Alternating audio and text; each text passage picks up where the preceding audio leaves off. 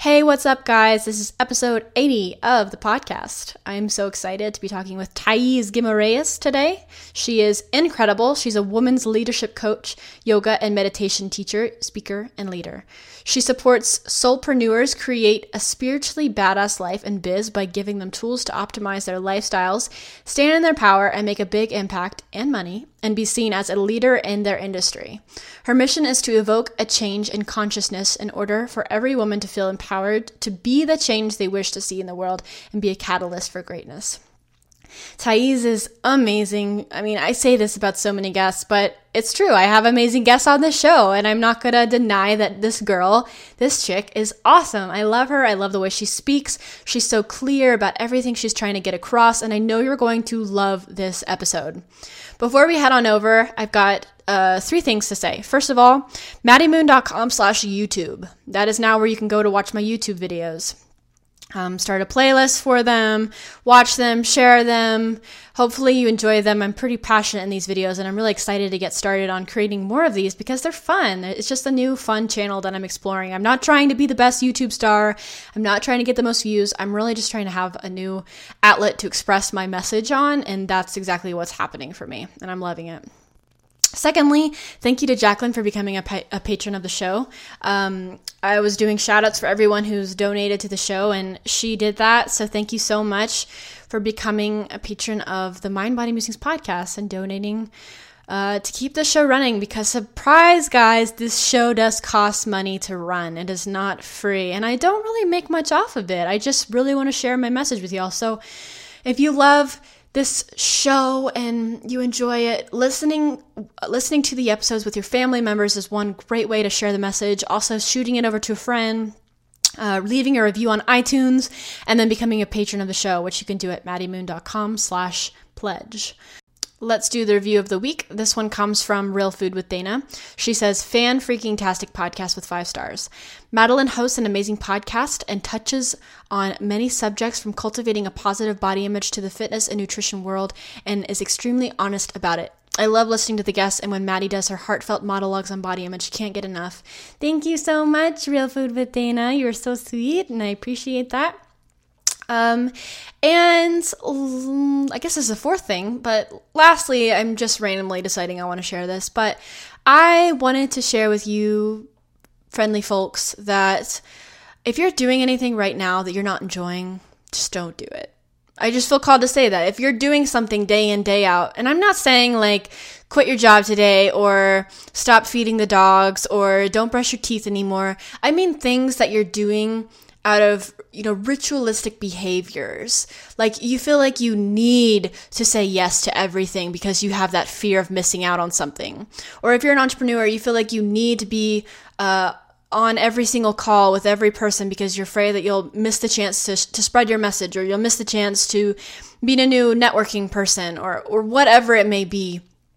Or maybe you're just hanging out with someone that you really know isn't healthy for you because they're triggering you or you're reading a book that you really hate and you want to stop reading it but you have that control factor factoring in where you feel like you need to control everything and you have to complete the book or you didn't read it.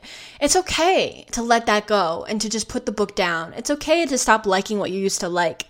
It's okay to move forward in life uh, on my Facebook page, I provided these two little graphics, one a desktop and one for iPhone, that says, Does this bring me joy?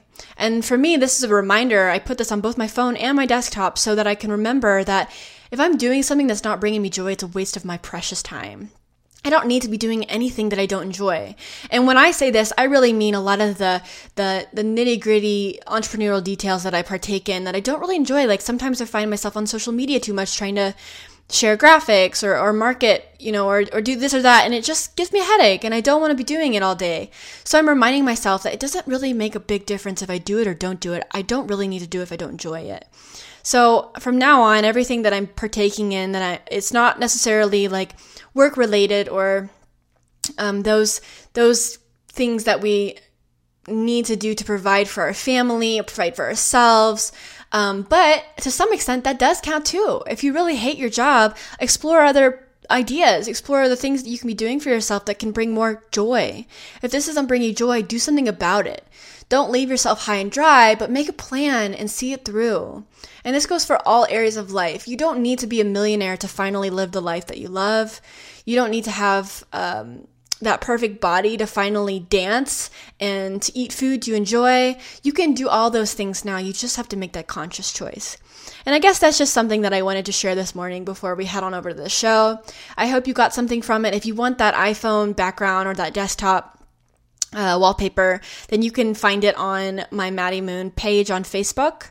You can find it just by searching M A D D Y Maddie Moon. And I think that's enough for announcements. Let's go head on over to this show. Welcome to the Mind Body Musings podcast, the show for everyone and anyone that is ready to break free from the dogmatic chains of the health and fitness industry and create their own life free from restrictions. Now, introducing your host, Madeline Moon a former fitness model gone sane, and the author of the popular self love book, The Perfection Myth. If you dig the show and you're looking for more insight on how to stop food and exercise from controlling your life, check out her website, maddiemoon.com, and grab your free guide. If you're ready to end dieting once and for all, it's time you learn how to pursue real health instead. Enjoy the show.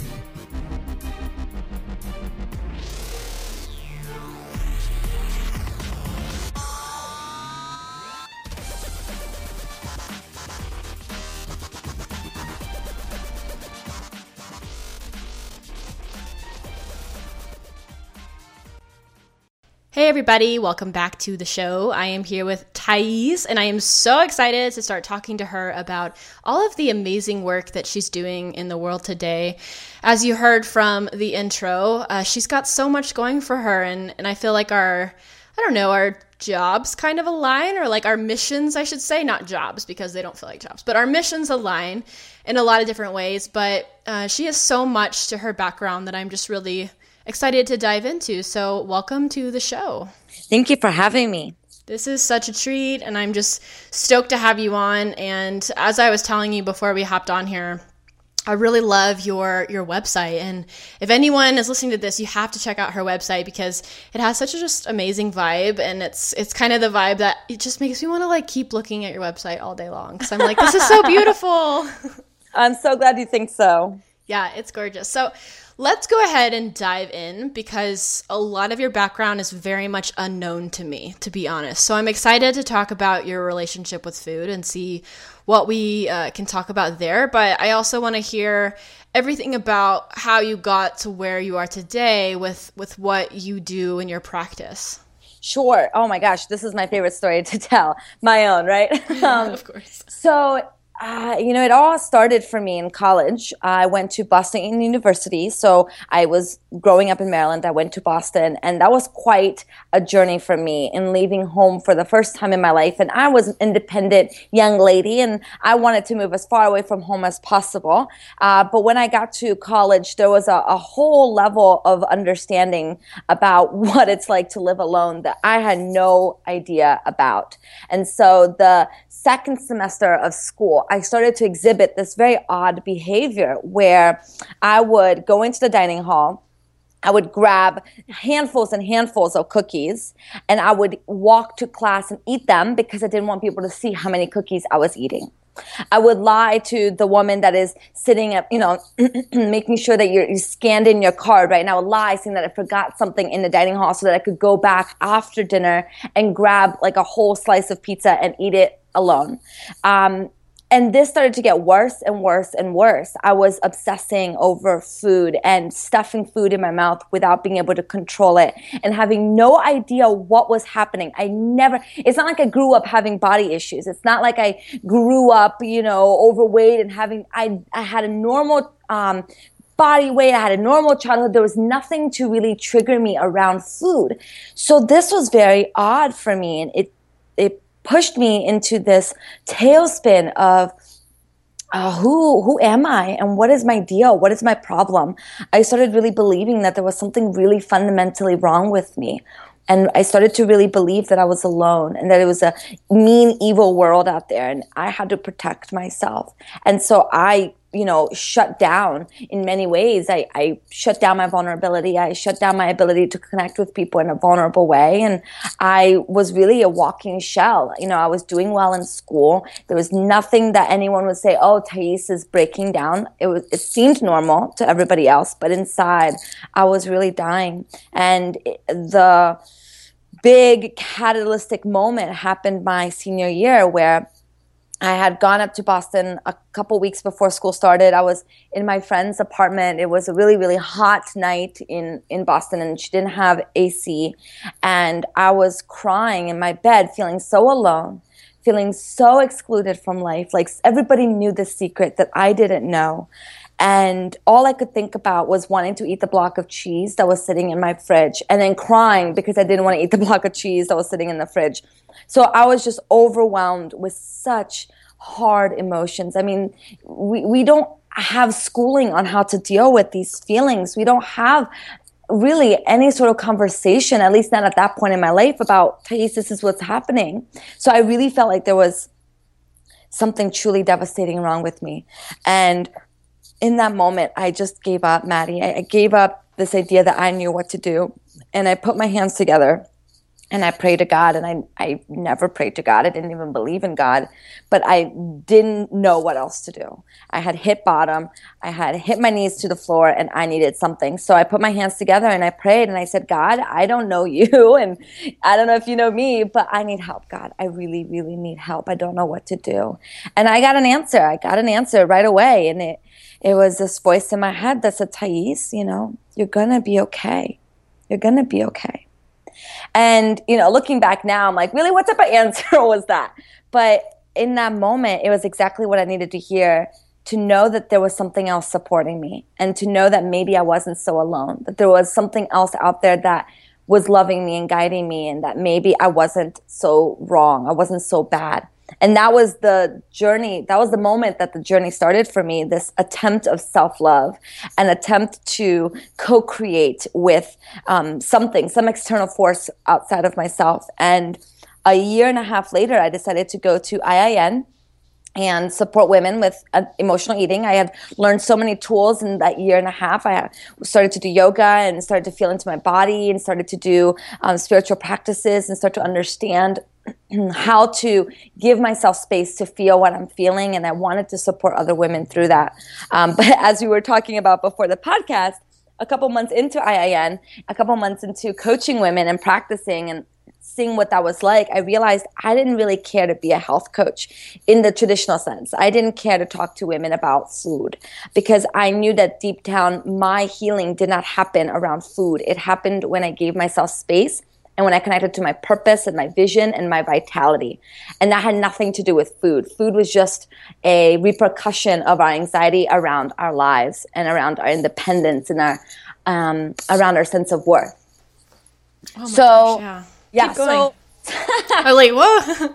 So um, after I graduated from IIN, I decided to shift my practice into life coaching. So I was working full time and I was coaching part time and um, supporting women with purpose and with life and a lot of spirituality because I was understanding spirituality for the first time, and that was a big deal for me. And how do I support women around that? It, it just became this brilliant journey. But really, I mean, my binge eating didn't go away, um, and it never will go away. And, and I think we all understand that. Um, it just it's a different relationship with it. And so now, seven years later, I can say, you know, it is through everything that I've learned that my relationship with binge eating is where it is now and we can talk about that a little later on but it is also because of my binge eating that was the portal for me to enter coaching and now I really work with women who want to activate leadership in their lives, women who are ready for something bigger. They're ready to um, really step into their power and develop a sense of worth and greatness so that they feel the confidence to put themselves and their work and their brilliance out into the world. And none of this would have happened if it weren't for binge eating. So, how can I say, you know, binge eating was something that happened so wrong and so bad and I'm so flawed for having this when it was actually such a gift? So let's talk back again about the the binge eating side because I can relate to you a lot with the whole, you know, this isn't a curse. This happened for a beautiful reason and it brought to you it brought to you something incredible. Like your whole life now is because of what you went through. So it's such a beautiful thing that you had gone through. But I know a lot of people right now do not feel that way. Like they're hearing us probably being like, you're crazy because I'm suffering from binge eating or orthorexia or anorexia, and it is not a blessing at all. How do you, how would you recommend that they, um, what kind of mentality they should adopt in that point where they are? Say they're still in the throes of some kind of disordered eating. How do you trust that something good can come out of it without feeling like you have to feel shame for what you're going through if that if that makes sense to you yeah it does. You know it's a it's a process. It's not there's not one answer that's going to suddenly make our relationship with our darkness i call it our darkness our addictions our anxieties. There's not one answer that's just going to make it all go away. I think if there was right we would none of us would have addictions. None of us would have these elements of darkness within us. I think really it's about integration. It's about understanding that a sense of wholeness, a sense of uh, purity and unity and, and perfection comes when we can embrace all of who we are, not just the good parts. And that's really, really hard because we've never really been taught unconditional love.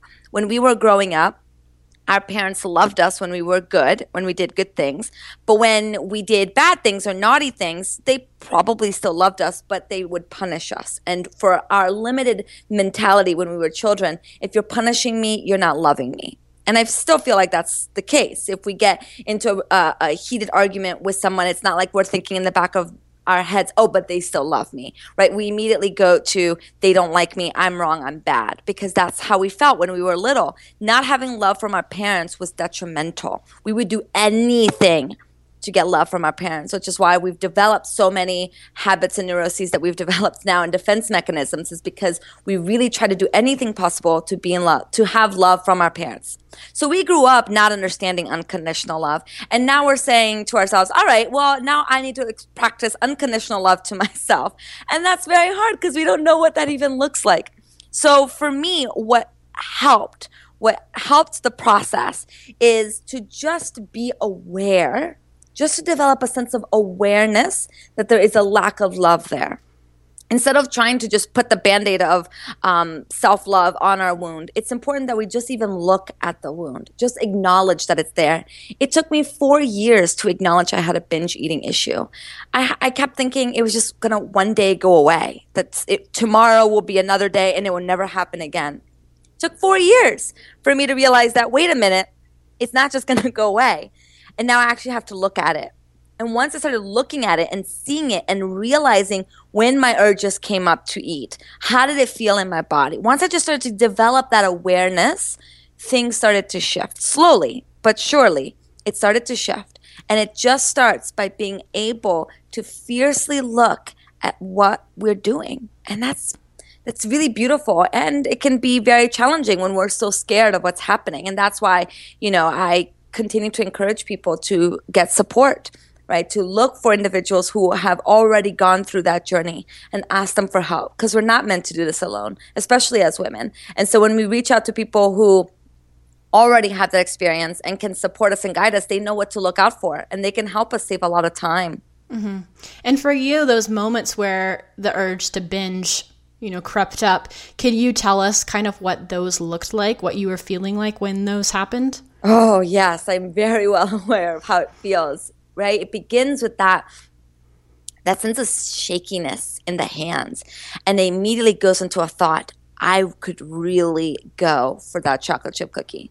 And of course, my the thought is um, always geared around something that's very chocolatey, very sweet, and is ac- is accessible. So whatever it is, it just comes up to my head. Ah, oh, I want a chocolate chip cookie. I really want a chocolate chip cookie. It would taste so good. And I start getting shaky. My stomach starts to turn and this like excitement, this like anxious excitement butterfly. Like, oh my gosh, I really want a chocolate chip cookie. I really want a chocolate chip cookie.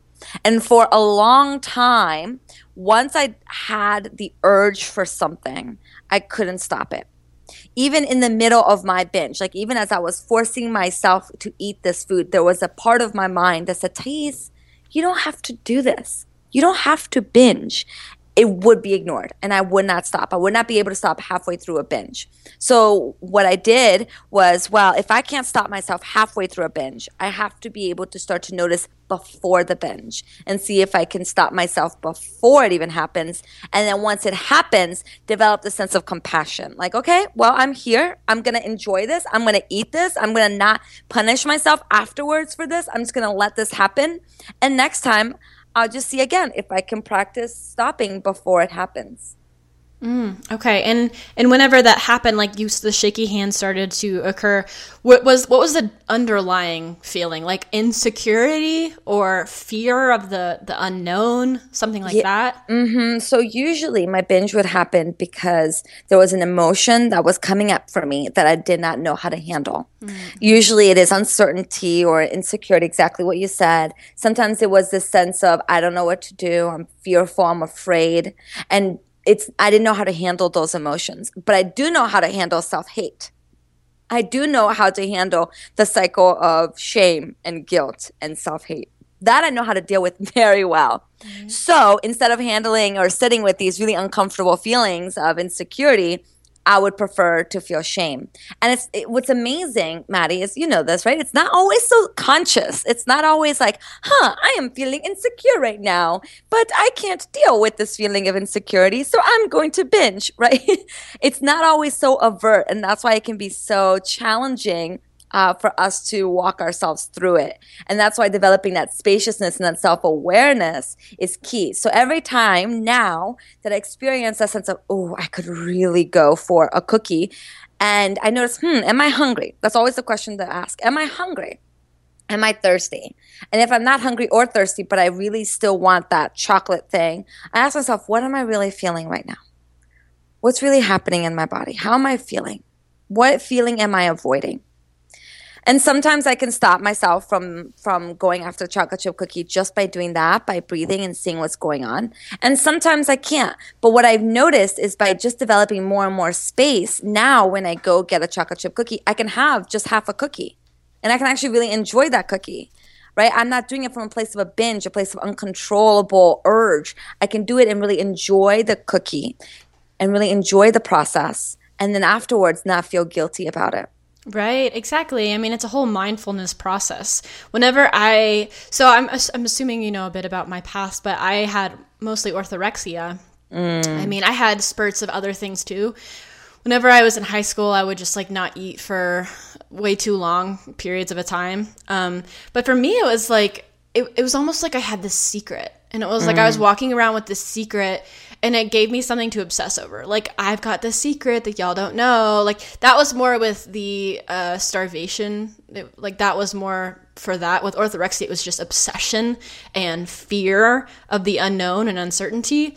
But I always kind of felt like I was higher than other people because I had this like very strict mentality towards food and I was very disciplined and I should be praised for these things but it all came down to fear. It was just like I fear that I'm not enough. I fear that my body isn't as um, perfect as it should be. I lived by shoulds. Like I should mm. be better than that. I should be better than the average Joe. Like I need to have my body look a certain way, be out of shoulds, right? So it all stemmed from this fear. Now, your relationship with food today, you said that, you know, the binging relationship, it's it's still kind of uh, you know wavering today. You you have a different relationship with with it but it's still not something that you have completely 100% recovered from which i understand. If i if i understand you correctly i get that. Like you have it to where you're not binging but it's still like that feeling of like those spurts of the shaky hands when it come up. You just know how to handle it differently right yeah, I don't know if some of these things ever really go mm-hmm. away. I mean, you know, I, I kind of equate it with alcohol, uh, an alcohol addiction, where I just feel like because of our societal the way we in society love drinking and parties i can't imagine that the alcoholic ever goes to a party or ever goes out to a gathering or ever has those moments when they're alone and they don't think hmm, i could really go for a glass of wine right now. I don't know. I mean this may be presumptuous of me but I just, from what my experience, it's not that it ever goes away. It's simply that we change our relationship to it. Now, for example, whenever I look in the mirror and I'm like, wow, I'm feeling so fat today. Before I would really punish myself, like, wow, I am fat. I am a fat individual. I need to like not eat today because I am a fat individual. Instead of that, I go, huh, I wonder, my weight hasn't changed from yesterday to today. And yesterday I didn't think I was fat which means it's not really about being fat. Tell me, Thais, what is going on? What is the real feeling here? What's really coming up for you? So, you know, it's it's not that I actually even want binging in terms of the desire to 100% go away because for me it's just my body's way of telling me that I'm not grounded. It's like a little alert symbol. And so I don't know when's the last time I actually had a real binge. I feel like it's been over 2 years since I've had a binge. Um, and it's, I think, all because I just now look at those signals as, huh, there's something deeper within me that wants to be explored, as opposed to, huh, I need to binge. Mm-hmm. Yeah. And the other side of the coin that I want to add to that is challenging your beliefs of fat. So, first of all, there is the feeling of, oh, I feel fat today. And it's like negative, And it really means I feel insecure today. So you work on your insecurity, you work on diving deeper into that. Like, why do you feel insecure? Why do you feel less than today? What's the real emotion going on? And the second thing that I often work with my clients is challenging what in the world is wrong with fat? Like, why in the world do we say, I feel fat? We don't say, I feel like you, you can't say fat because fat is not a feeling. It doesn't make any sense, but we use this term people say it every single day like it's this terrible awful thing but that's not fair at all to people who are fat or or large or plus size and that's us saying I feel insecure like all those fat people, which is so wrong because all fat people do not feel insecure. And that's another belief that I try to challenge people. This is something that I was taught too is like following more plus sized people on social media, following amazing entrepreneur women that have a few pounds on them that are doing awesome things in this world and realizing, wow, they're doing so many incredible things. They're confident, they're alive, they're, they have a beautiful purpose in this world. And really focusing in on the purpose behind the body because we all have a purpose behind our body, regardless of what we look like, regardless of our shape and size. We're doing something incredible in this world. And if we keep going around, like creating this camaraderie around why fat is terrible, then of course we're all going to fear fat and we're all going to be obsessed about our weight every single morning when we wake up, wondering if we're going to feel fat, aka feel insecure. And that's something that's helped me tremendously is just challenging that social norm that fat isn't good good. Like I most people are not on board with this and that's totally fine, but for the people that are, I think it's brought a lot of liberation and a lot of joy and a lot more compassion for other people that have different body shapes. Beautiful. I love that. And you know, for me, I know that when I say I am fat, it has nothing to do with how much I weigh.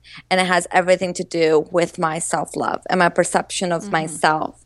Uh, and so I use you know the word fat because of course of there was a societal expectation for us to look good. But i think more more so than that i think um, we've all been programmed in many ways to feel to have control over our lives and that you know women who are overweight are have do not have control over their lives right, right? they can't mm-hmm. control themselves. And that women who are skinny have this sense of control. And control is seen as very powerful in our society. Luckily this conversation is shifting. And luckily you know we're starting to see that there is no right size that all sizes are beautiful all sizes are perfect and that we always have an opportunity to love ourselves more and to love the body that we came here more and exactly what you said, Maddie, we are not our bodies. We're simply not. Our body is a vessel for our beautiful soul, our beautiful mind, our brilliant purpose. We have to love our body and take care of it because the minute we get sick, we feel that, right? Right. Being sick and being and not being able to move and feeling uncomfortable in our bodies stops us from putting our work in the world and feeling good about our work. And how we do anything is how we do everything. If we feel yucky in our body, where else are we feeling yucky? We're probably not even feeling worthy to put our work out there because we're not feeling worthy to even be in this body. So the body gives us a great vessel to play with and work with.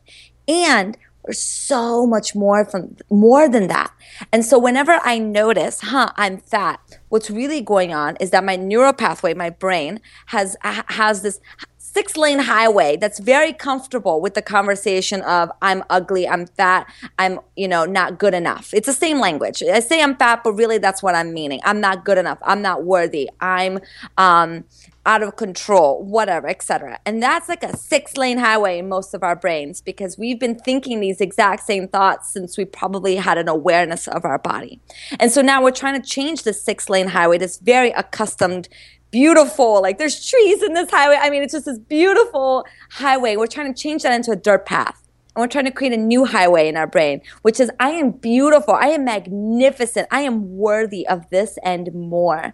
And every day it's a challenge of ch- converting this six lane highway into a path and converting that path into a six lane highway. And it takes conscious effort and takes conscious work. So when we go unconscious, our brain automatically goes towards what's easy.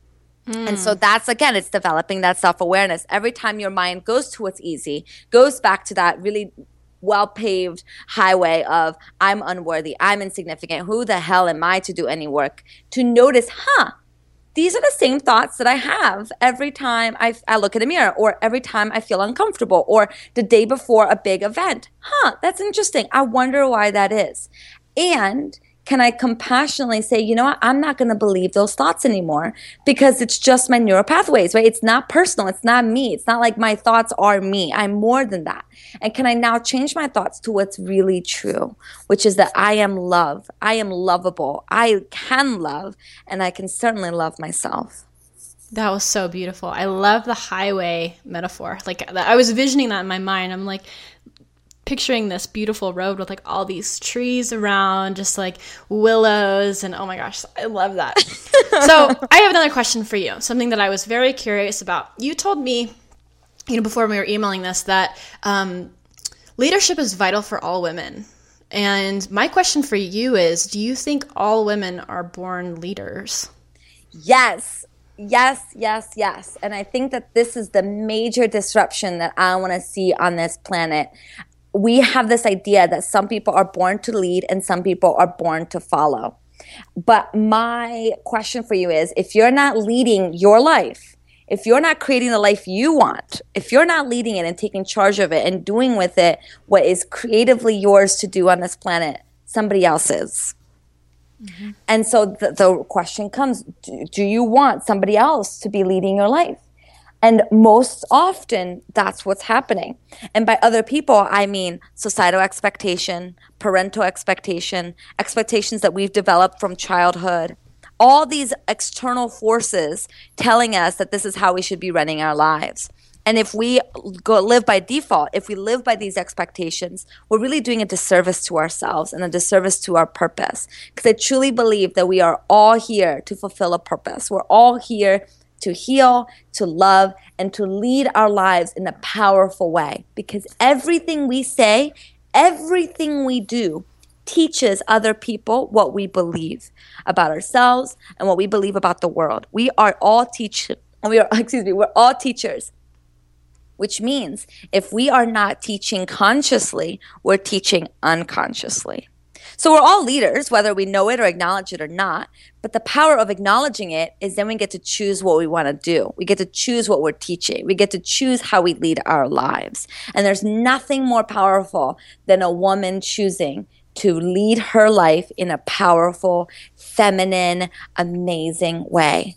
And we've seen these women leaders, we've seen what it feels like to be around them. Look at Oprah, look at what she's created for herself. Whether we like her TV shows or not, she's really stepped into her full embodied sense of being. And I feel like we can all do that. Maybe we don't all have a desire to have our own TV, but we TV show, but we all have a desire to do something brilliant.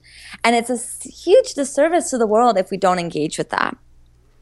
And what are your thoughts on people that can't find that? They don't know how to step into their power. They don't know what direction to go in. It's someone who's just been living their whole life doing what other people tell them to do, like their parents. You can't do this, you can't be that. Like it's so it's so interesting how when we're young, we're constantly being told you can be anything you want.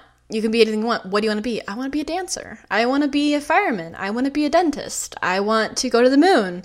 And then as we get older, when we approach college, it's realistically our parents say, no, you can't do that. Nope, too late. Nope, can't do that. No, you have to go to this school. Nope, stop talking like that. Like you, they just shove you into a box. And so then you go to school, you go to college, you are forced to get this very dull job that you can't stand, but you have to do it because you have bills to pay. You got to pay off your college uh, loans. Like you have to, you feel like you have to follow this set path before you because you're lucky you even have this path, but you're not happy with it. What do you say to that person?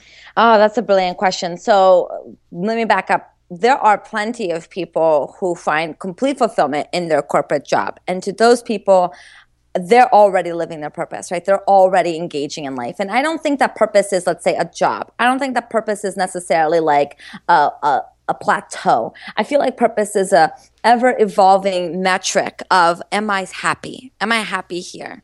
And in many ways, happiness is a choice that we can choose to engage in at any moment by understanding that we are inherently choosing our circumstance and that we can always choose something different and that we can choose to see it in a different way. So, happiness, if we can see happiness as always a choice and we're leading a life where we're feeling unfulfilled, because we're not one of those lucky individuals who have found their job that they love to do. We're in a job that we don't like. The question then is can I, uh, let me back up. I think the best way, the best way to go about it is to ask yourself, what do I want? What do I want? And really get clear with what you truly want and your desires. And this is actually a lot of work that I do with my women because we don't even really know what we want. It's actually really fascinating. We know what we want and we don't know what we want because we have so many ideas and opinions about whether or not we are worthy of what we want or whether or not we can have what we want or whether or not we um, even have an entitlement to wanting something. So getting really just start to ask the question in your life what do I want? What do I want? At first, you'll say, oh, well, I want a rich husband. Oh, well, I want my student loans paid off. Oh, well, I want, you know, a job that fulfills me. Okay. And what would that look like? What do I want?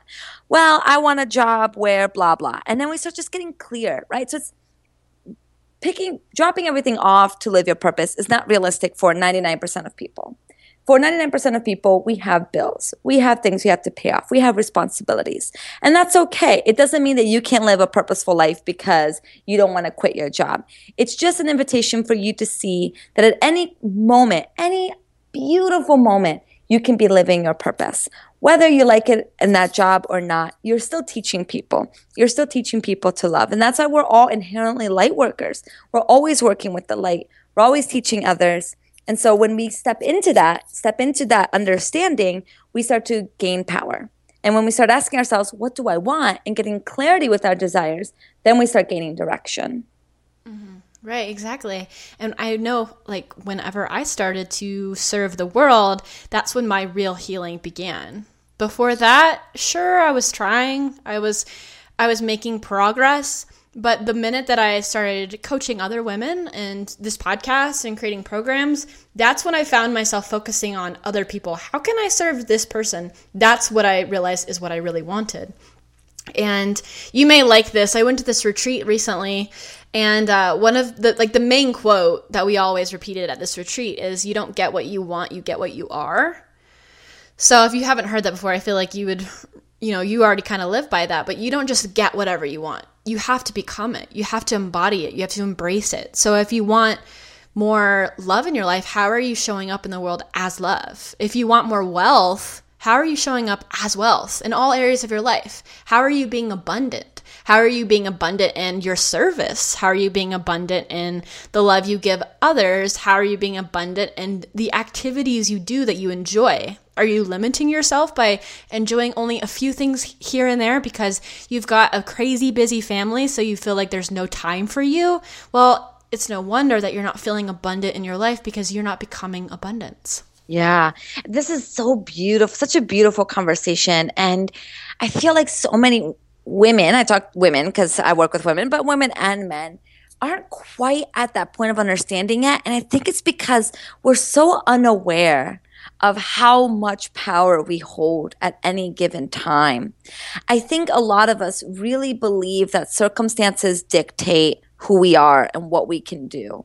And I think the biggest shift is when we can go from I'm stuck in this circumstance and this is just what it is and it's blah blah's fault and it's my parents' fault and it's their fault and it's my fault and I'm just stuck here and this is just what I got to do. Going from that to, huh, what if I chose this? What if I could do something about this? And what if this moment is meant to serve me in a bigger way than I even knew possible? How would I look at this differently? How may I act in this differently? And it's it's a lot easier, of course. We know this. It's a lot easier said than done. And I know that especially when things get hard, when we're in financial situations where we feel really strapped, when we feel really tight about a relationship and we have no idea how to end it, we get very tight, right, and scared and small, and we feel very um, lack of control. And I think that's completely normal.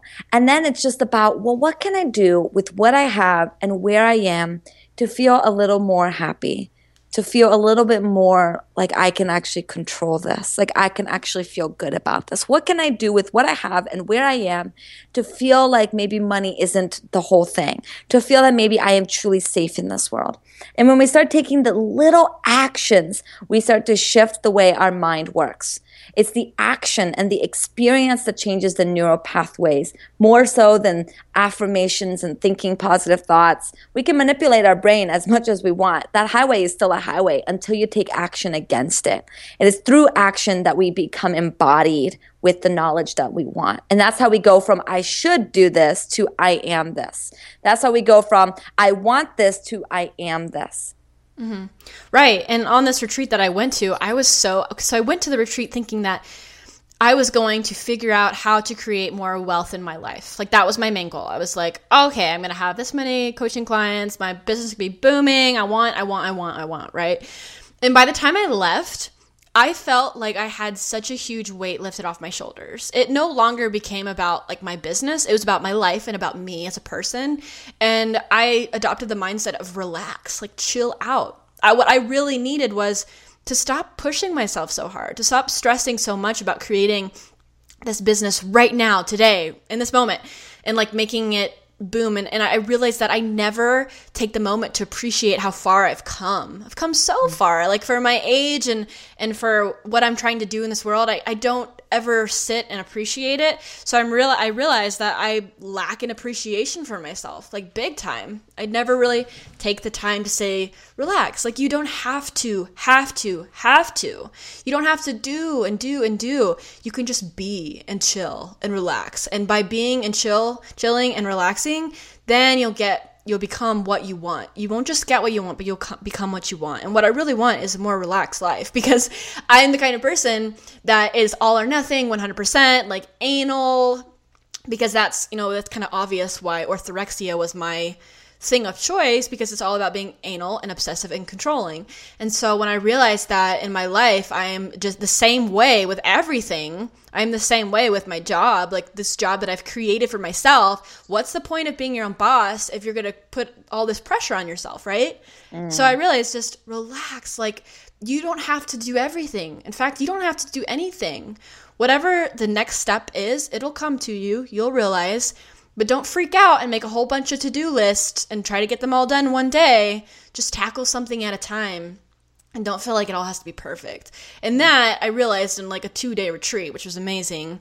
And I left feeling just so much better. Like I was like, I don't care like what happens to my business right now. All I'm doing is living in the day, in this moment, enjoying my time being alive. And it was so freeing to realize that. It was so freeing. I just didn't feel like I had to do, do, do, which is still carrying with me today. Loving, I'm just loving the fact that I can just, you know, be. And whatever happens, happens for a reason. And, and it, more times than not, it happens for me.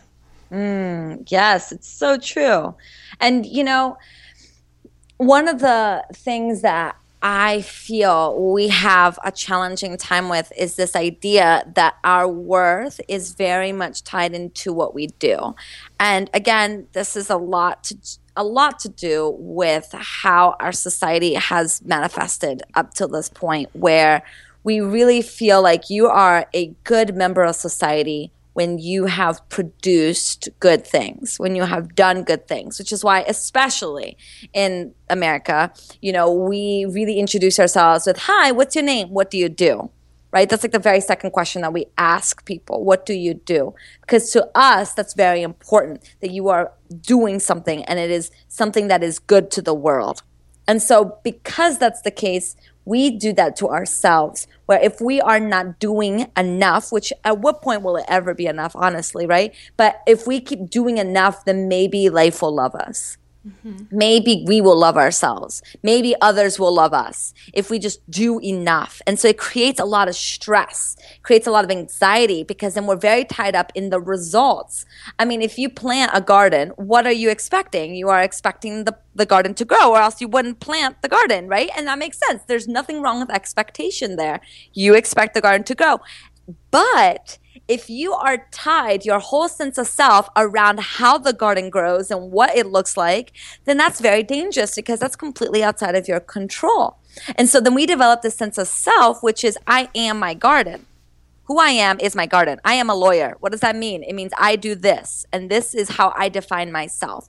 And that will never be enough. We will never have a good enough garden compared to our neighbor's garden. Did you see her garden? Like her garden was, you know, and we just go into this whole frenzy.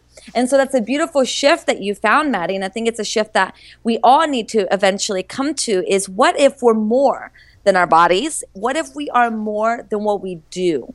It does not mean now that we get to just sit in the cave and not do anything because we won't find fulfillment in that. It just means that we let go of this the tentacles around having our garden, our results look a certain way in order for us to feel worthy about ourselves.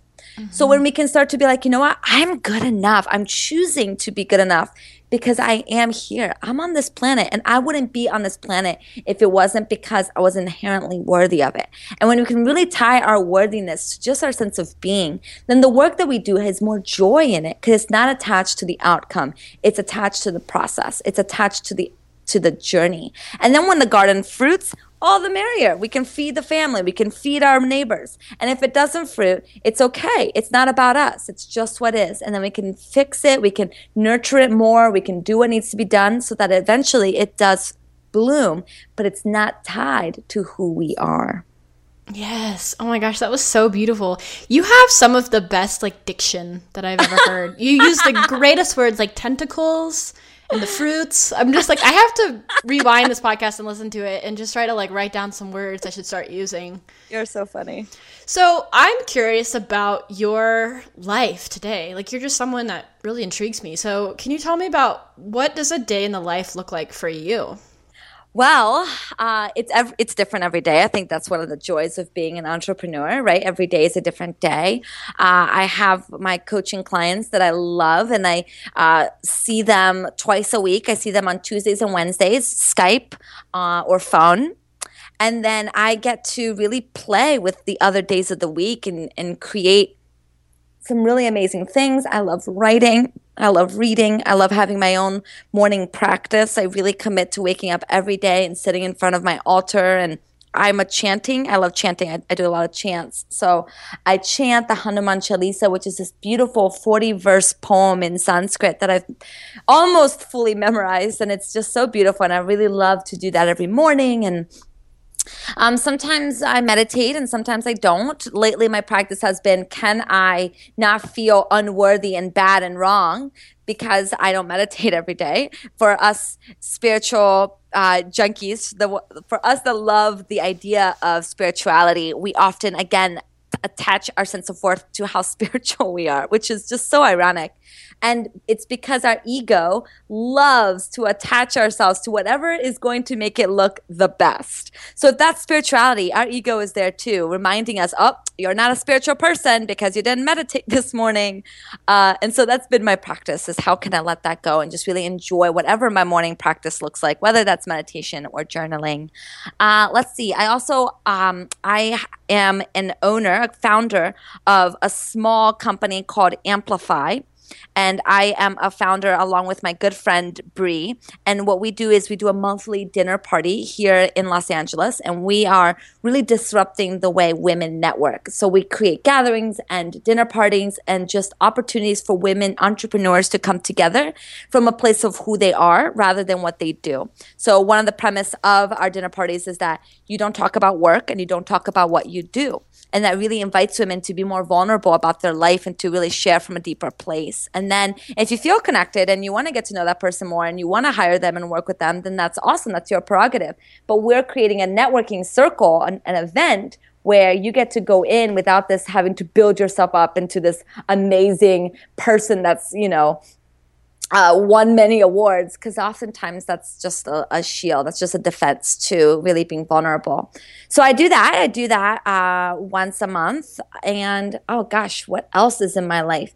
I live with my significant other mark and so he's also an entrepreneur which is fun because you get to work from home together most days and do dance parties in the middle of the day and um, it's also fun because I get to really enjoy being in partnership and and and Maddie, I'm sure you enjoyed this. What does it look like to disconnect from work and actually be with your partner or be in life without thinking about work. And that's also because I took this transition. I've been coaching for about four years, but I finally quit my full time job to go into coaching this past year. That's been one of the biggest pleasures I've had to learn is when is enough is enough? When do I disconnect? Because there's never the sense of I did enough. It goes all back to that sense of worth. So how can I close my computer and not be on my phone and really be present in my life and with my partner um, and worry about my business or think about it the next day when it's back to business hours. Oh, yes, I completely understand. And I actually live with my significant other, and he also works remotely, so he works from home. So awesome. I know how that is.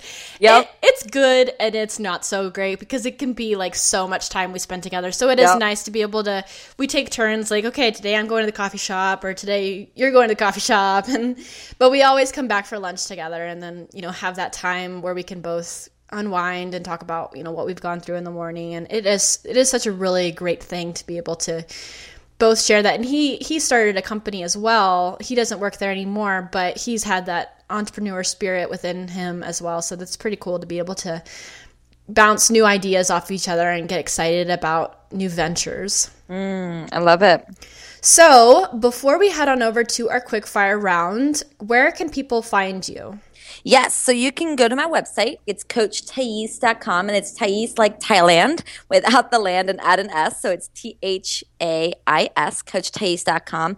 And actually, I am, um, uh, I have a, an beautiful gift for people who sign up on my website. It's a power of meditation for your morning practice in a way that will make you feel really, really effective and productive and just energized in your day. And it's a beautiful led meditation. So that's available only um, for a little while now. So if you guys want to check that out, you're welcome to do that. Uh, and let me think what else. Yeah, my website's the best way to go. Although I also am really obsessed with Instagram. So you can find me there too. And that's just instagram.com forward slash coach Thais. Awesome. Are you ready for the quick fire round? Born ready. All right, cool. Number one, what does body freedom mean to you? It means not worrying about your body. Awesome. that's great. Seriously, that's great. Um, what is a current book that you're reading or just a book that you love? I just finished Big Magic with Elizabeth Gilbert. I think everyone and their mother is reading Big Magic, and it was oh my, it's worth the hype. It was a beautiful read. Yeah. Oh my gosh. I haven't beautiful. read it yet, but I it's been on my list, so I'm excited to get to it. Oh, it's beautiful. It's really beautiful. Who's one of your biggest inspirations, dead or alive? Uh Gandhi. Uh for for sure. He, I have his uh, "Be the Change" tattooed on my foot.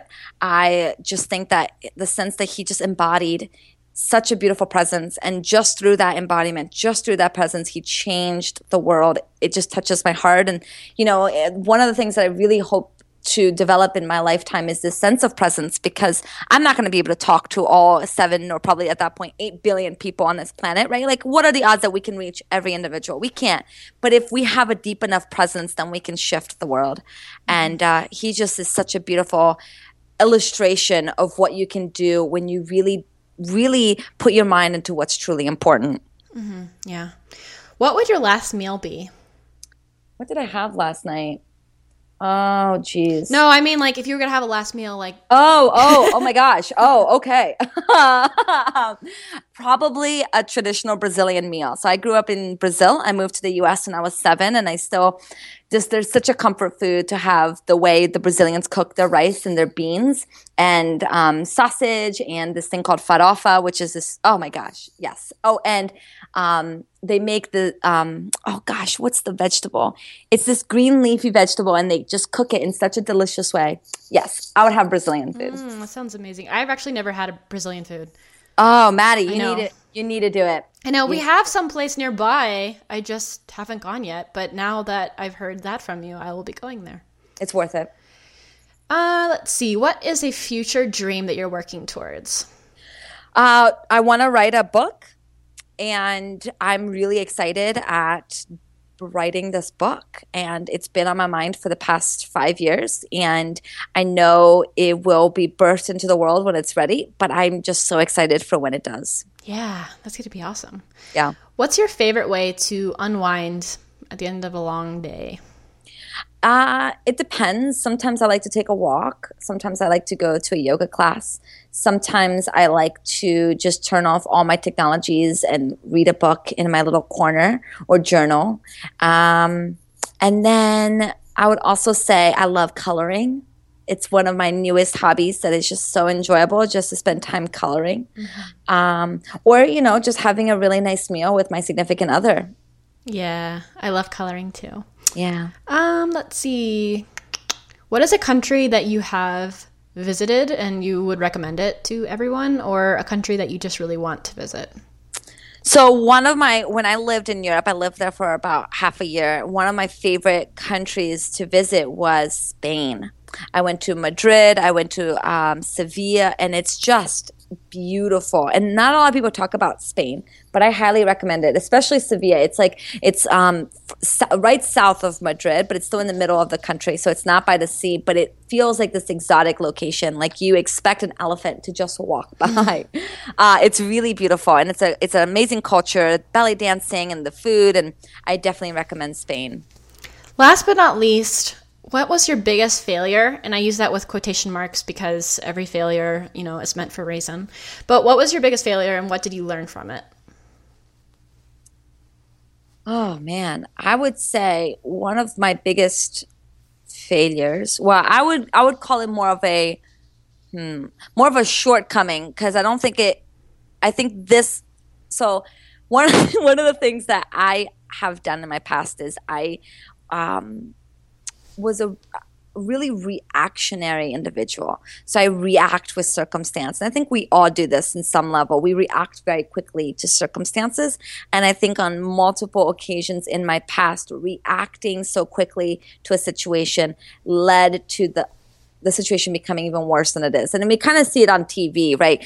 Um, one of my favorite shows is um, The Affair, and it's so good. It's so yummy. And, you know, sometimes I want to yell at the TV, wait, before you like take action on this information, why don't you run it by the person that the information is about and then they don't and then it leads to this whole mess and it's always this lack of communication and this sense of reacting to circumstance without pausing and and asking yourself do I want to be acting from this place?